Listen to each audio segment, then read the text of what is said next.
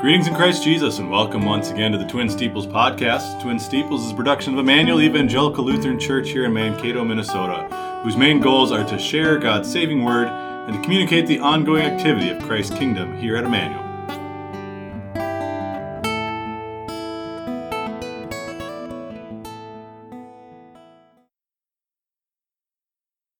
Thank you for joining us today. Today is Wednesday, November 29th, 2023. I'm your host, Pastor Joe Nauman, joined today by Pastor Neil Radichel. This morning we're going to begin with a brief devotional thought based on James chapter 5, verses 7 and 8. Would you like to lead us through that, Pastor? You bet. Therefore be patient, brethren, until the coming of the Lord. See how the farmer waits for the precious fruit of the earth, waiting patiently for it until it receives the early and latter rain. You also be patient Establish your hearts, for the coming of the Lord is at hand. In this last ta- chapter of James, really that theme of James in my mind has always been faith in action. And so one of the things that we've been talking about as we've wound down the church year here is being ready for the Lord's return. Being thankful for all the gifts he's given to us. That pretty much summarizes the last week of services that we've done here at Emmanuel together. And so when we look at this section, I think it's a good summary of these end of times discussions because we know the Lord is coming twice in these, this section, verse 7 verse 8, it says, Until the coming of the Lord, for the coming of the Lord is at hand. So, what should we be doing? It says over and over again here to be patient and gives us this illustration. So, I guess my question for you, Pastor, is with this illustration, what is James' point for the Christian as we wait for the coming of the Lord? Well, I think you know he points to this the illustration of the farmer, right? And I, I think there are very few occupations I think that uh, that leave as much in which trust is so necessary as the occupation of being a farmer. You know, when you're as a farmer, you till the earth, you plant, put a seed in the ground, and then everything else is out of your control. you know, you can't control uh, the, you can't force that seed to grow. You can't tell which of the seeds are going to be duds.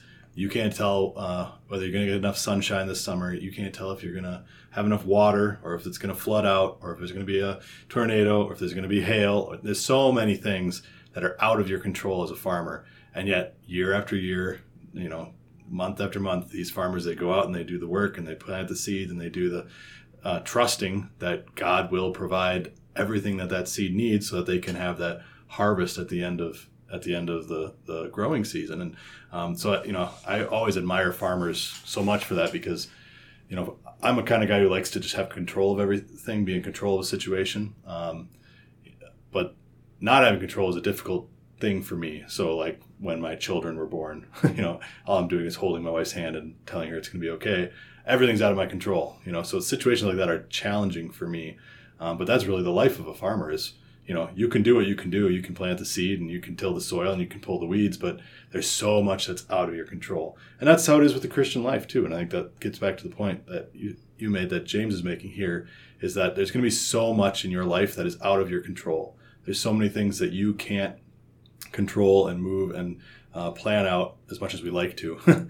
um, but in the end, what faith is really all about is trusting that God is going to work all things uh, for good and eventually to that coming of the Lord when he comes and takes you to be with himself in heaven because that's his ultimate goal for all of us. You know, we, we have a couple funerals coming up here in the next uh, couple days and that's, you know, the main theme that we preach to people uh, both at the end of your life and when, when one of your loved one dies is that this was all part of God's plan. You know, when you pray, deliver us from evil, we pray that God would come and take us from this evil world and bring us to be with himself in heaven. So until then, yeah, lots of crazy things in life are going to happen be out of your control and you're going to wonder why in the world god's letting all this happen. But in the end it's all part of his plan to deliver us uh, to himself in heaven and for that coming of the lord.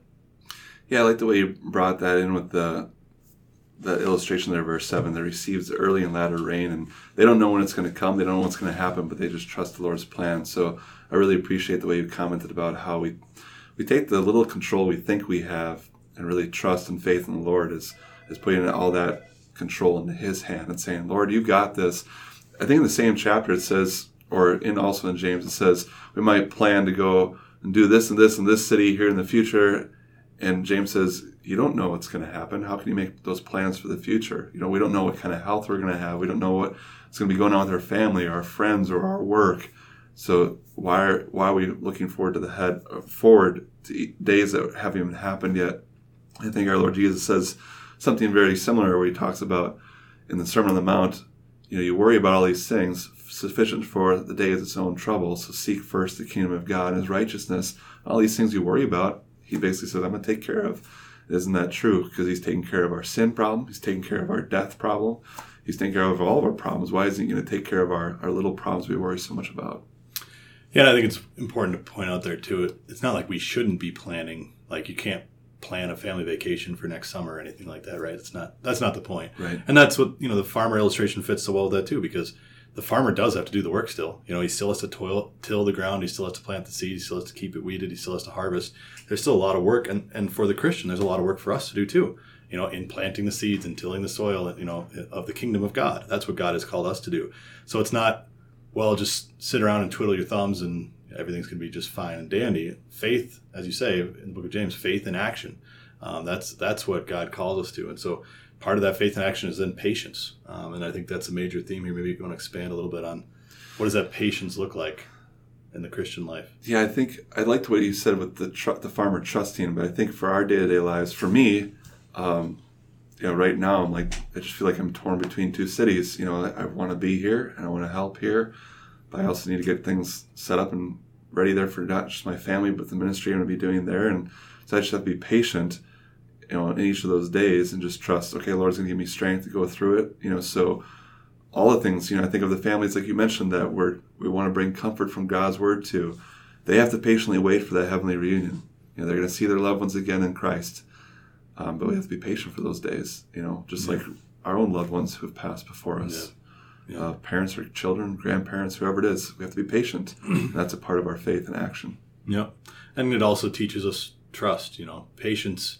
Patience ultimately is the opposite of of worrying. You know, it's if you can be truly patient, that means that you trust the person who's in control of all these things, and um, there's a great comfort in that. You know, so many people get worried, worried, worried, and worked up and anxious and nervous about the holidays and the plans and the Christmas presents and the you know Thanksgiving meals and da da da da da. And it's so easy to get so worked up, but really just taking a deep, taking a deep breath, taking a step back, putting all these things in God's hands, and saying, "I'm going to wait for the Lord." And that's that's what it means to establish your heart. Is just to to just put your heart on in His hands and trust that He's going to work things for good, and that in the end, you know, wild, crazy things can happen.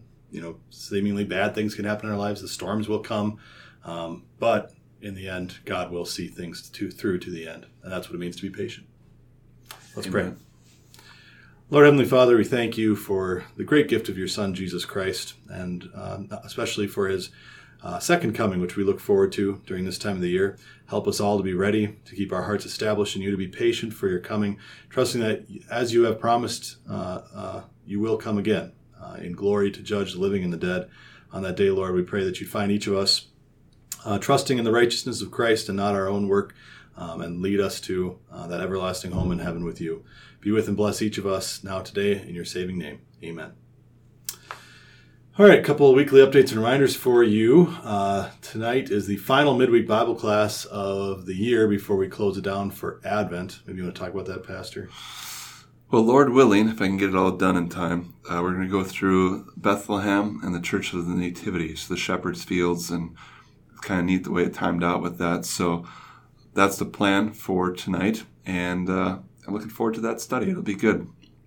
Okay, um, that so that study will be on hold through Advent, and then we're kind of we're not really sure what's going to happen to that yet. So I think uh, right now we can plan on it probably not continuing on. Okay. Again, from from my perspective, our perspective, Lord willing, the Lord brings another pastor here soon that could be discussed with both yeah. you guys and the congregation. So I think in the for now it'll probably be suspended for a while. Um, I don't expect you to try to keep that going with everything else you're going to be juggling here in the interim. So yeah, um, yeah we'll, we'll just we'll this will be the last one for a little while. Yeah, we'll see how it goes. Yep. Um, handrails are still out in the front entry. Again, apologies about that. We're just trying to get them recoded. Uh, before the winter really kicks in. So hopefully they'll be back soon. But if you need, if you make use of them, please note they're just not there currently. Uh, uh, at our voters meeting last Monday, uh, we called Pastor David Pfeiffer to fill our vacancy. Uh, he's a pastor out in West Columbia, South Carolina. Uh, so we pray that God would bless Pastor Pfeiffer as he deliberates this call and uh, we'll see whether or not the Lord it is the Lord's will that he should come and, and fill this spot. Uh, beginning a week from today, uh, December 6th, is uh, Advent, uh, our Advent season. So we'll have three Advent services as we usually do December 6th, December 13th, December 20th. We have a 2 p.m. and a 6 p.m.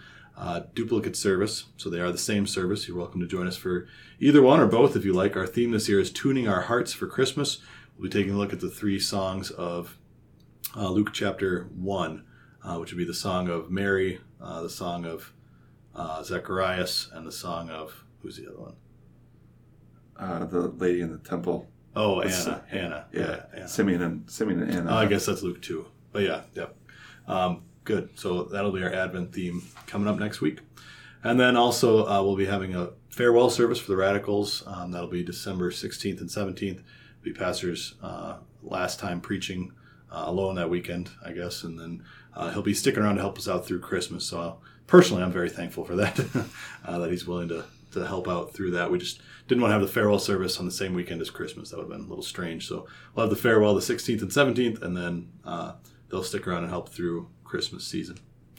Our prayer list for today, uh, we continue to pray on behalf of our cancer patients, uh, Carrie Dahle, John Hein, Will Roettger, Marlene Hanel, Kate Sauers, and Jim Lien. And uh, we also, as mentioned earlier, we have a couple of uh, uh, funerals coming up. Uh, Jesse Cornish and Harold Wolle were both in our ongoing prayers and hospice care. Uh, Jesse passed last weekend. His service is today at 11 o'clock, and Harold Wolle passed away on Monday. And so his uh, his uh, victory service will be December 4th, Monday, December 4th at 11 a.m. Which brings us to our hymn of the day today. Pastor Radichel picked out our hymn. With everything we talked about, cross and comfort as we wait patiently on the Lord, that section from James, we're looking at hymn 529 from the Red Hymnal. This is entitled, I Leave All Things to God's Direction. I leave all things to God's direction. He loves me in weal and woe. His will is good, true his affection. With tender love his heart doth glow. My fortress and my rock is he. What pleases God, that pleases me. My God has all things in his keeping. He is the ever faithful friend. He grants me laughter after weeping, and all his ways and blessings end. His love endures eternally. What pleases God, that pleases me. The will of God shall be my pleasure, while here on earth is mine abode. My will is wrong, beyond all measure. It does not will what pleases God. The Christian's motto ever must be, What pleases God, that pleases me. God knows what must be done to save me. His love for me will never cease. Upon his hands he did engrave me with purest gold of loving grace. His will supreme must ever be. What pleases God, that pleases me. My God desires the soul's salvation. He also, me also, he desires to save. Therefore, with Christian resignation, all earthly troubles I will brave.